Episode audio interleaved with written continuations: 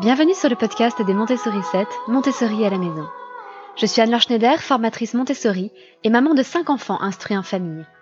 Ma mission, c'est d'aider les parents, les assistantes maternelles, bref, tous ceux que dans notre communauté nous appelons des souricettes, à mettre en pratique la philosophie Montessori chez eux, avec leurs enfants ou les enfants qu'ils gardent.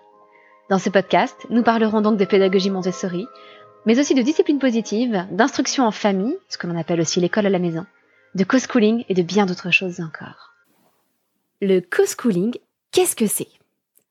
Après les termes de homeschooling, pour dire école à la maison, schooling pour les personnes qui euh, essaient de privilégier les apprentissages informels, eh bien, vous avez peut-être entendu parler de ce nouveau venu, le co-schooling. Littéralement, ça veut dire enseignement avec. Sous-entendu, enseignement avec l'école. En français, on l'appelle aussi coéducation, même s'il s'agit de quelque chose avec euh, des nuances par rapport au terme de co-schooling. Et si ce mot, ce terme de co-schooling est nouveau, en fait, le phénomène ne l'est pas du tout. En fait, il s'agit tout simplement d'apprendre des choses à ses enfants en parallèle de l'école. Les parents font donc travailler, je mets des guillemets parce que vous verrez que ce terme est en fait très large. Donc les enfants font travailler les enfants le soir, le mercredi ou le week-end, pour leur faire découvrir des choses qui relèvent généralement plutôt de l'école. Il se trouve que beaucoup de parents le font depuis toujours, mais je pense que ce n'est pas un hasard. Si ce nom a commencé à émerger il y a environ 5 euh, ans, je dirais vers 2018, si on a eu besoin de nommer le phénomène, eh bien c'est qu'il prend de l'ampleur. Et ce, euh, je pense, nourri par une méfiance qui est de plus en plus grande vis-à-vis de l'école. Alors, pourquoi le co-schooling eh bien, Le co-schooling repose sur un principe très simple. Premièrement, les parents sont les premiers éducateurs de leurs enfants. Ils sont responsables de l'éducation que reçoivent leurs enfants et parce qu'ils sont plus proches de leurs enfants, ils ont un rôle majeur à jouer en la matière. Et c'est d'ailleurs tout à fait naturel. Hein. Il y a lien d'attachement très puissant qui se forme dès la naissance entre les parents et les enfants, un lien biologique qui pousse évidemment les parents à prendre soin de leur descendance, et puis à vouloir ce qu'il y a de mieux pour elles. Alors, euh, je suis bien consciente hein, que parfois ce lien, qui est un lien physique, euh, chimique, psychologique aussi, euh, ce lien a parfois des difficultés à se former dans des cas assez rares, euh, par exemple, certaines mères ne ressentent pas du tout d'amour maternel juste après la naissance, mais parfois le lien finit tout de même par se former si on accepte de laisser le temps agir. Eh bien, ce lien, euh, ce lien biologique, la société en a fait un principe de base de la parentalité.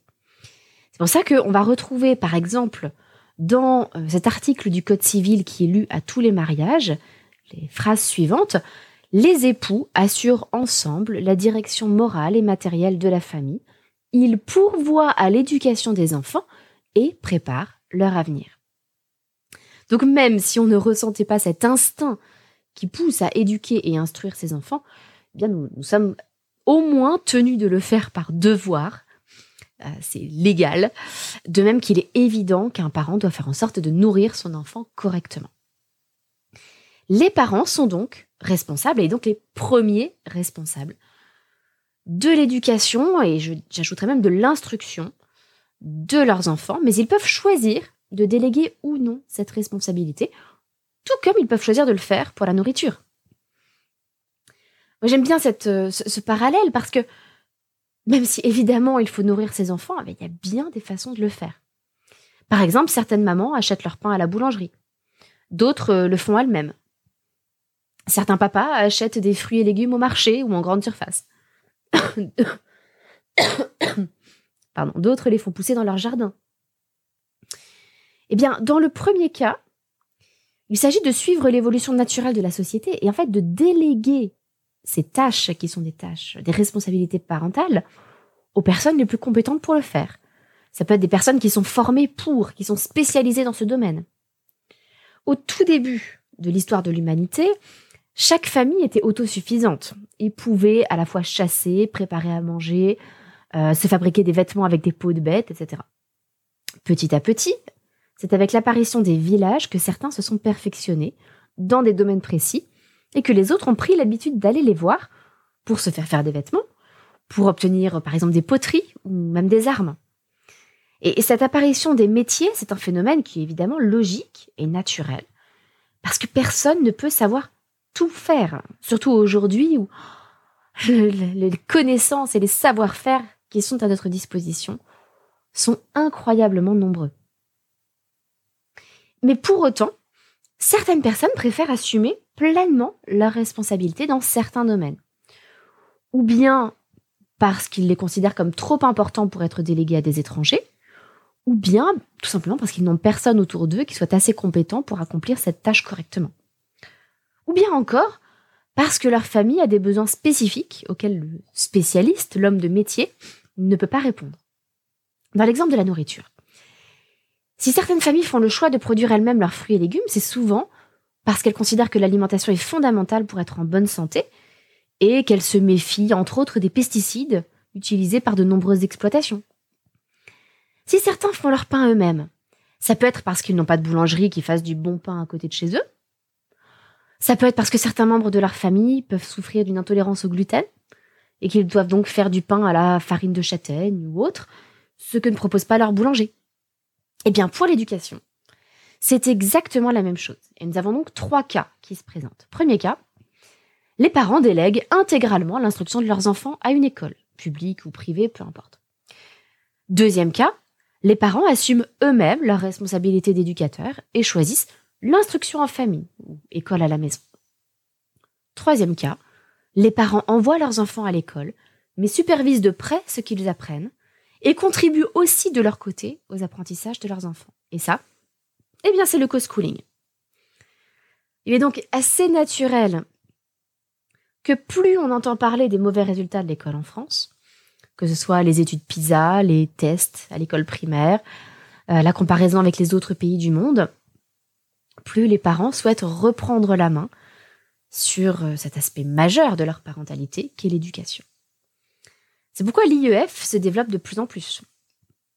On est passé d'un peu moins de 3000 enfants instruits en famille sans cours par correspondance en 2007 à plus de 7400 enfants en 2015. Ça, ce sont des chiffres de l'association LAIA, et les choses ont encore euh, évolué depuis 2015. Euh, il y a de plus en plus de familles qui pratiquent l'instruction en famille et encore plus euh, suite au Covid où un certain nombre de familles ont découvert qu'elles aimaient ça. Mais beaucoup de familles ne peuvent pas recourir à ce choix de l'IEF, souvent, le plus souvent, pour des raisons financières. Parce que pour pratiquer l'IEF, et j'en parle dans un podcast sur les inconvénients de l'IEF, eh bien, il faut ou bien qu'un des parents ne travaille pas, ou bien que les parents puissent suffisamment adapter leur planning de travail pour dégager du temps euh, à eux deux.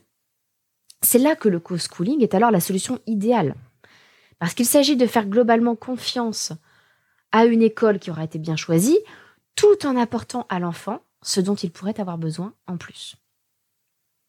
Alors qu'est-ce que c'est que le co-schooling Mais ça peut prendre bien des formes. Et ça peut être plus ou moins structuré suivant les familles.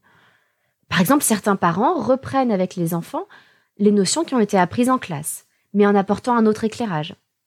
Par exemple, euh, certains parents aident leurs enfants à mieux comprendre le principe de la retenue dans les additions grâce aux perles dorées Montessori. Ou alors, ils font des petits jeux pour faciliter l'apprentissage des dates en histoire, par exemple avec des jeux comme Chrony ou Timeline, que nous aimons beaucoup d'ailleurs à la maison. D'autres décide de ne pas se préoccuper du programme suivi en classe, sauf pour les devoirs bien sûr, hein. Et pour ne pas faire doublon, de proposer à leurs enfants des choses qui n'ont rien à voir, qu'ils ne verront pas à l'école. Par exemple, aller visiter un musée, se passionner pour les pingouins, ou bien apprendre à reconnaître des fleurs sauvages. L'avantage de cette deuxième solution, c'est qu'on est sûr de ne pas rentrer en concurrence avec l'école et de ne pas mélanger les méthodes. Dans certaines familles, il y a des temps de travail, de co-schooling, qui sont prévus et réguliers. Ça peut être par exemple avant de partir à l'école pour les lève Ça peut être aussi le soir, après l'école, le mercredi ou le week-end. Dans d'autres familles, c'est un petit peu l'occasion qui fait le larron. et on s'usille les occasions d'apprentissage comme elles viennent. Mais quoi qu'il en soit, ce qui va caractériser le co-schooling, c'est l'intentionnalité qui mettent les parents ils font un effort particulier, euh, délibéré pour apprendre des choses à leurs enfants. Ça peut être ou bien en cherchant dans leur vie quotidienne ce qui va être prétexte à une nouvelle découverte, ou alors en préparant et en provoquant des situations d'apprentissage. Pour certains parents, il s'agit en fait d'une simple coopération entre l'école et la famille, et pour d'autres, il s'agit d'une véritable porte d'entrée vers l'instruction en famille, d'une espèce de test durant lequel ils peuvent expérimenter tranquillement, voir ce qui convient le mieux à leur enfant, avant éventuellement d'envisager de sauter le pas et de le déscolariser complètement. D'autres familles, au contraire, ont déjà pratiqué l'IEF, mais ont préféré rescolariser leur enfant, euh, par exemple, pour, pour, toutes sortes de raisons. Souvent, c'est parce que l'enfant le désire. Ça peut aussi être pour des raisons financières. Souvent, euh, c'est parce que le parent qui était le principal éducateur doit reprendre le travail. Donc, dans ce cas où les familles rescolarisent un enfant en IEF, eh bien, c'est évidemment euh, pour les parents un moyen de garder un certain contrôle sur l'éducation et sur l'éveil de leur enfant, sans pour autant porter l'entière responsabilité de son instruction. Et on retrouve d'ailleurs chez les partisans du co-schooling la même diversité que chez les familles qui pratiquent l'instruction en famille. Certains vont préférer le travail formel, d'autres les apprentissages informels. Certains se rapprochent de la pédagogie Montessori, d'autres de Steiner, Reggio. Euh, certains utilisent des cours par correspondance pour compléter dans certains domaines, et d'autres encore mélangent allègrement un petit peu de tout ça. Mais je voudrais aussi aborder avec vous ce que n'est pas le co-schooling. Le co-schooling, ça n'est pas du homeschooling à temps partiel. Ça n'est pas une école à la maison à temps partiel. Je sais que certains imaginent que dans les familles qui pratiquent le co-schooling, les enfants ne vont à l'école que quelques jours dans la semaine et restent à la maison le reste du temps, euh, ou ne vont à l'école que le matin et restent l'après-midi à la maison. Et en général, ça n'est absolument pas le cas. Il est parfois possible, chez les tout petits en maternelle, d'obtenir de n'emmener les enfants à l'école que le matin et de les garder à la maison l'après-midi. Euh, d'ailleurs, ça arrange souvent les enseignants qui n'ont pas forcément la place pour tous leurs élèves dans les dortoirs. Mais euh, en dehors de cette situation qui n'est d'ailleurs que tolérée et euh, encore moins aujourd'hui où l'âge de l'instruction obligatoire a été rabaissé à 3 ans, eh bien, il y a l'obligation d'assiduité scolaire. Ce qui signifie qu'à partir du moment où on inscrit son enfant à l'école, eh on s'engage à l'y emmener tous les jours et à lui faire respecter les horaires scolaires, sauf s'il y a une exception euh, médicale ou majeure, évidemment. Et l'éducation nationale est d'ailleurs de plus en plus attentive au cas d'absentéisme, et les conséquences d'un trop grand nombre euh, d'absences non justifiées peuvent être très graves. Il peut y avoir un simple rappel à l'ordre, mais il peut aussi y avoir euh, l'envoi d'une information préoccupante aux services sociaux, ce qui peut déclencher par exemple une enquête sociale. Donc je vous déconseille très fortement de jouer avec le feu en la matière. Et une question que j'entends très très souvent sur le co-schooling, c'est mais est-ce qu'on pourrait pas les laisser tranquilles, ces enfants? Ils passent déjà toute leur journée à l'école. Est-ce que c'est vraiment une bonne chose de vouloir en faire encore plus? Alors c'est vrai, hein, j'entends déjà certains parents qui sont complètement affolés et qui imaginent même des petits de 3 ou 4 ans, harassés par une longue journée d'école, devoir s'installer sur une table une fois rentrés chez eux, pour enchaîner avec de longues heures d'études avec leurs parents. Est-ce qu'on pourrait pas leur ficher la paix? Est-ce qu'ils est passent pas déjà suffisamment de temps à l'école? Et oui, bien sûr, ça existe et il existera toujours des parents excessifs. Vous savez, ce genre de parents euh, qui préparent dès la maternelle l'entrée en classe prépa de leurs petits rejetons. Euh, ceux qui suivent les méthodes pratiquées en Corée du Sud ou à Singapour à coups de cours particuliers, de baby yoga en anglais ou, d'un bachotage excessif. Euh, ces familles oublient le plus souvent que les taux de suicide chez les jeunes de ces pays comme la Corée du Sud ou, euh, Singapour sont parmi les plus élevés au monde et qu'en fait on sacrifie là le bien-être des enfants pour en faire des petits génies. Mais la plupart du temps, surcharger les enfants, c'est vraiment la dernière chose que souhaitent les parents. En général, ils sont attentifs en priorité au bien-être de leurs enfants. Donc pour la plupart, le co-schooling passe en fait par la curiosité et le plaisir d'apprendre. Donc plutôt que d'accumuler les heures de travail, il s'agit le plus souvent de faire les devoirs de façon un petit peu plus ludique, de prévoir des petites séances de travail qui sont courtes et plaisantes, ou alors des séances un peu plus longues et approfondies, mais sur des thèmes qui intéressent l'enfant, le mercredi ou le week-end. Nous-mêmes, nous avons un peu pratiqué le co-schooling lorsque nos enfants étaient scolarisés pendant une année. Je vous assure que c'était très léger et que les enfants le vivaient extrêmement bien. C'était bien loin de nous l'intention de les fatiguer ou de les lasser. Mais tout dépend d'ailleurs de ce que l'on appelle travail. C'est vrai que c'est un terme que je n'hésite pas à utiliser pour toutes sortes de choses, parce que en cela, eh bien, je suis fidèle à la pédagogie Montessori, pour laquelle le, travail ne doit pas nécessairement être quelque chose de pénible et de désagréable. Euh, moi, je considère qu'un bébé qui s'entraîne à ramper travaille. Un bébé qui s'efforce de se mettre debout en s'appuyant sur un meuble, eh il travaille sa motricité. Un bambin qui pointe un objet du doigt et essaie de répéter son nom travaille son langage. Pour moi, un petit enfant qui s'entraîne à verser de l'eau dans un verre travaille, tout comme un enfant qui pèse les quantités pour une recette de cuisine. Et une grande partie de la pédagogie Montessori est d'ailleurs consacrée à ce qu'on appelle la vie pratique, c'est-à-dire aux activités qui vont permettre à l'enfant de développer son autonomie dans la vie quotidienne, par exemple en s'habillant seul, en se servant à boire, à manger, en prenant soin de lui-même, en se lavant les mains, en prenant soin de son environnement, etc. Eh bien, dès que dès qu'un enfant marche, il gagne en autonomie, et à ce moment-là, il peut tourner ses efforts vers vers d'autres plans. Et ça répond même à un besoin profond chez lui. C'est une véritable période sensible, comme on le dit dans la pédagogie Montessori. Et vous l'avez sûrement remarqué, quand un enfant fait quelque chose qui l'attire vraiment, en fait, ça lui demande presque aucun effort. Sans compter que, entre un temps de travail, où l'enfant est libre de se déplacer, de bouger, de changer d'activité quand il le souhaite, et un temps d'école où il faut rester assis à sa table sans bavarder, il y a un véritable monde. Donc bien sûr qu'il peut y avoir des dérives, hein, et que certains parents pousseront toujours les bonnes choses à l'excès. Mais on peut tout à fait proposer à un enfant des temps d'apprentissage en plus de l'école, sans pour autant l'épuiser, bien au contraire. En particulier si on se tourne vers une pédagogie active, comme la pédagogie Montessori.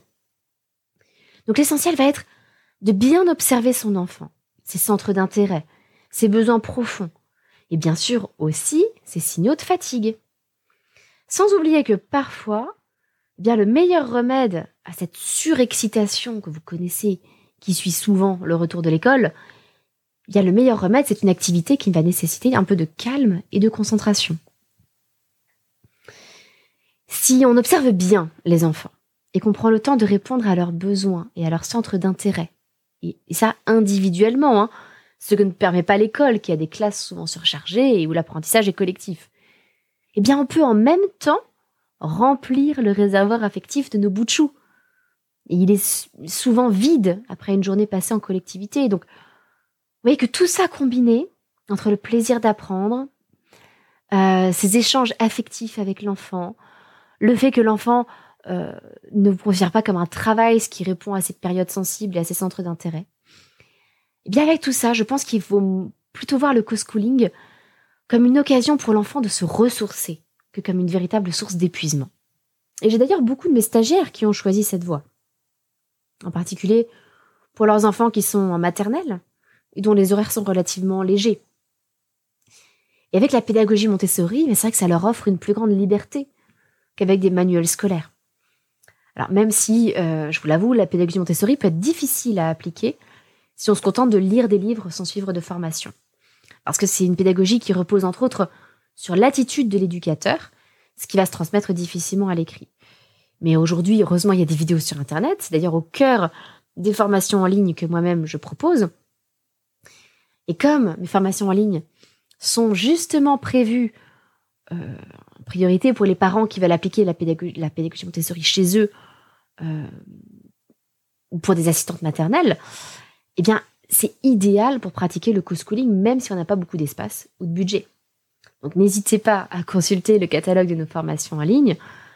Euh, suivant le moment où vous écoutez ce podcast, peut-être qu'il y en a qui sont ouvertes. Euh, n'hésitez pas à en profiter. Mais comme vous voyez, le co-schooling peut prendre de très nombreuses formes. Et c'est quelque chose que je vous encourage à envisager, peut-être, pour vos enfants. Et puis, je terminerai là-dessus, on voit apparaître euh, petit à petit ce terme de coéducation dans l'éducation nationale. Donc ça, c'est quelque chose euh, sur lequel je reviendrai sans doute un autre jour. Euh, mais je pense que c'est intéressant de comparer les deux notions de co-schooling et de co-éducation, parce qu'en fait, ça n'est pas réellement la même chose. Mais bon, c'est un autre débat pour un autre jour. En tout cas, c'est tout pour aujourd'hui sur ce sujet du co-schooling. J'espère vous avoir un petit peu inspiré. Et puis, je vous donne rendez-vous mardi prochain pour un nouvel épisode de ce podcast. D'ici là, passez une excellente semaine. À très bientôt, votre petite sourisette, Anne-Laure.